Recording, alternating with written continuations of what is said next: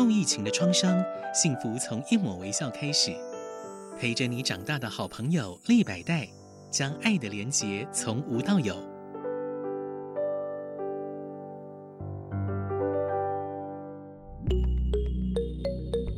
博物馆开门。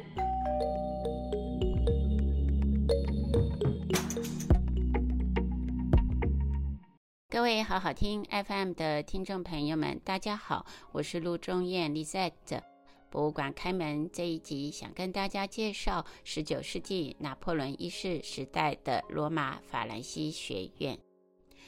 罗马大奖 Prix de Rome 在上集里在提到，是一六六三年法王路易十四在位期间创立有关绘画和雕塑的罗马大奖。这个著名的法国国家艺术奖学金的创立，目的是为了提高法国的艺术创作水平。一六六三年起，每年由法国王家绘画和雕塑学院从优秀的学员之中严格选拔出绘画、雕塑、建筑和雕刻中最杰出的学生。罗马法兰西学院的所在地，在之前里在提到，是在一七三七年法王路易十五收购的芒奇尼宫。这个宫后来成为法国在罗马的法兰西学院的所在地。到了一八零三年，拿破仑一世生卒年一七六九到一八二一，他将罗马法兰西学院迁入在罗马的美第奇别墅 （Villa Medici）。美第奇别墅是位于罗马冰球山丘的别墅建筑群。最初呢，法国购得美第奇别墅时，建筑和花园的状况都不是很好。经过法国重新修复之后，就还原了原来建筑美丽的象牙白的色调，也成为了罗马大奖的得奖者的驻点。拿破仑一世当时的政策是希望年轻的法国艺术家有机会到意大利看到并复制古代和文艺复兴时期的杰作。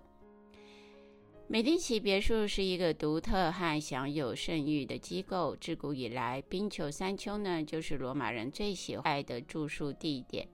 在罗马帝国衰落的时候，四世纪的时候的 Honorius，西元三八四到一四二三，四世纪的 Honorius 皇帝就在现今美第奇别墅的园子建造了自己的宫殿。不仅是因为这个地方充满了魅力，还有一个原因呢，就是它有战略的价值。帝国没落之后呢，宫殿就沦为了珍贵大理石的采石场。经过十个世纪的衰落之后，十五世纪至十八世纪中期，颇具影响力的多斯卡纳高级主教 Richie 决定在这个荒废的山丘上建造休闲别墅。他去世之后，他的遗产就转移给美第奇家族第三代多斯卡纳大公红衣主教费尔迪南多一世，生卒年一五四九到一六零九，并且以美第奇的名字来命名这个建筑群。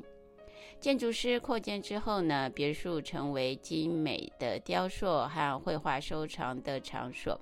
可惜大公的后裔剥夺了别墅的宝藏之后呢，就将它出售了。拿破仑三世为什么要收购美第奇宫呢？我们知道，之前在一七三七年的时候，从那个时候开始，罗马法兰西学院的位置原来是在蒙奇尼宫的。可是后来，这个蒙提奇宫在法国大革命之后，被反法的这个骚乱运动中洗劫一空。这个地方啊，曾经。培养了两位非常知名的画家，一位是法国洛可可画派的 Jean-Honoré Fragonard，和生卒年一七三二到一八零六；另外一位呢是法国新古典主义派的杰出代表 Jacques-Louis David，生卒年一七四八到一八二五。一八零三年，拿破仑为了要重整这个被破坏的制度，他决定在罗马重建罗马法兰西学院。他选择了正在出售的美第奇别墅。经过与佛罗伦斯政府的谈判，一八零三年将法王路易十五收购的蒙奇尼宫殿和美第奇宫殿互换。即将成为未来法国皇帝拿破仑的意图，是使一度受到大革命威胁的制度能够永续，从而让年轻的艺术家能够继续接近和复制古代或文艺复兴时期的杰作，从中吸取灵感。他们每年必须从罗马送作品回法国，在巴黎接受评审。美术学院创办了一年一度的罗马大奖赛，拿破仑还特别新增了音乐学科。从此呢，这个原来状况不佳的别墅和花园，经过翻修之后呢，就可以容纳很多的来自法国罗马大奖赛的得主。医学科他们可以在那里待三到五年。现在李在就跟大家介绍拿破仑，Napoleon Bonaparte。他的生卒年是一七六九到一八二一，他是法兰西第一共和国第一执政，还有法兰西第一帝国的皇帝。他是一位军事家、政治家，他曾经占领过西欧、中欧，还有大部分的地区。早年，拿破仑在一七六九年的时候啊，他出生在法国东南方地中海的科斯加岛。科斯加岛成为法国领土之后呢，法王路易十五承认拿破仑家族是法国的贵族。拿破仑九岁的时候啊，他都到法国本土的 Vienne-le-Château 的军校。一七八四年，他以非常优异的成绩毕业之后呢，就被选择送到了巴黎的军官学校。拿破仑十六岁的时候，父亲因病而往生了，所以他就中途就辍学。在军中的时候，他被授予炮兵少尉的军衔。拿破仑精通数学，喜好文学与宗教。部队驻防各地的时候，他会大量的阅读。他尤其是喜欢启蒙运动时代的作家胡索。Jean-Jacques Rousseau 生卒年一七一二和一七七八，他的思想著作。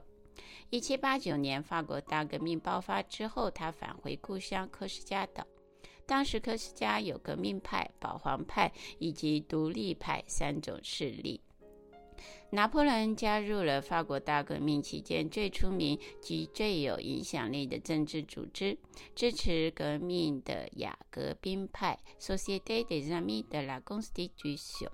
一七九二年之后，这个机构改名叫雅各宾派自由和平之友协会。Société des Jacobins Amis de la Liberté et de l'Égalité。以忠孝军衔，他加入志愿军团之后，因为和科斯嘉独立英雄保利起了冲突，拿破仑全家被迫在一七九三年逃到了法国。一七九三年，二十四岁的拿破仑带兵攻下了保王党在法国东南地中海岸的港口堡垒都龙。一七九四年，热月政变中，拿破仑由于与法国大革命恐怖统治时期重要的政治人物雅克宾派的领袖 Maximilien Robespierre 生卒年一七五八到一七九四，他们的兄弟关系紧密，而受到了调查。之后呢，因为他拒绝到意大利军团的步兵部队服役，而被免去了准将军的头衔。一七九五年，受巴黎督政官的委托，平定了保王党武装叛乱，因而他在军界同政界中崭露头角，一夜之间荣升为陆军中将兼巴黎司令。拿破仑是出色的军事家，他善于将各种军事策略应用在实战中，他主张集中火炮，发挥骑兵的机动性。一七九六年，二十六岁被任命为法国的意大利军总司令。拿破仑统帅的军队多次击退了哈布斯堡君主国的联军，最后呢，迫使对方签署有利于法国的战争条约。意大利之役获胜后，他的声望就跃升，成为法国人的英雄。他的崛起令都政府倍感威胁，因此任命他为法国远征埃及的军司令，以制止英国在埃及的扩张势力。拿破仑远征埃及的军队中，除了军队，还包括一百七十五名学者专家跟着他一起去埃及。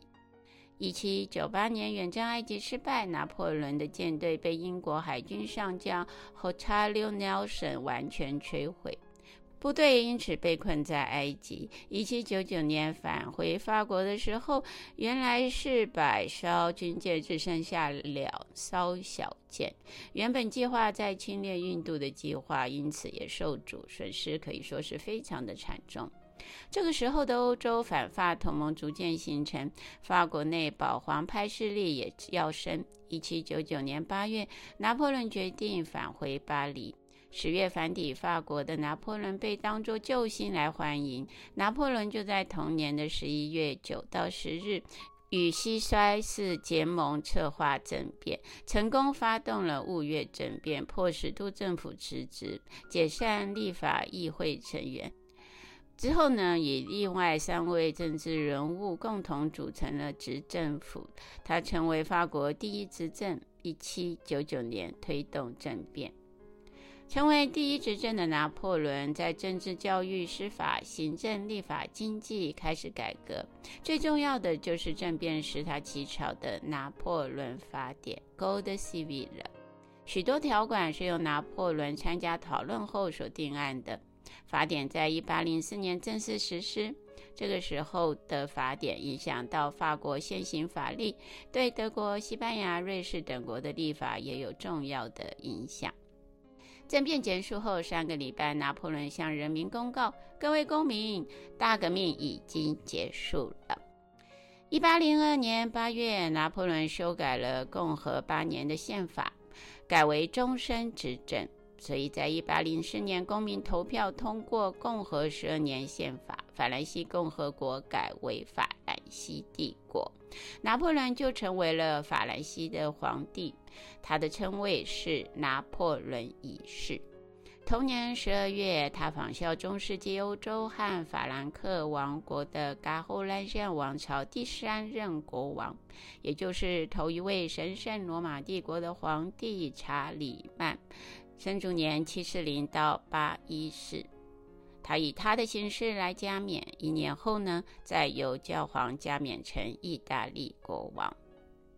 拿破仑成为皇帝的任期是一八零四年到一八一五年，所以你在这集跟各位亲爱的听众朋友们所特别介绍的，在罗马的美第奇皇宫。一八零三年，拿破仑决定将在罗马的美第奇别墅变成罗马法兰西学院的驻点。这样子的决策的决定年代是在他的执政时期的哪一个阶段呢？也就是从一八零二年拿破仑修改了共和八年宪法，他改成终身执政；一八零四年公民投票通过共和十二年宪法，法兰西共和国改为法兰西帝国，因此拿破仑也成为了法兰西的皇帝。各位亲爱的听众朋友们，前一集李在有介绍。路易十五对于罗马法兰西学院他的决策的重要性，这集李在也以拿破仑他的生平，让大家知道，在他的执政过程之中，在什么阶段做了这样子一个了不起的文化政策。谢谢大家。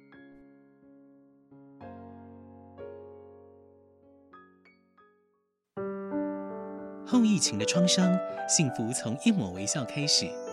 陪着你长大的好朋友利百代，将爱的连结从无到有。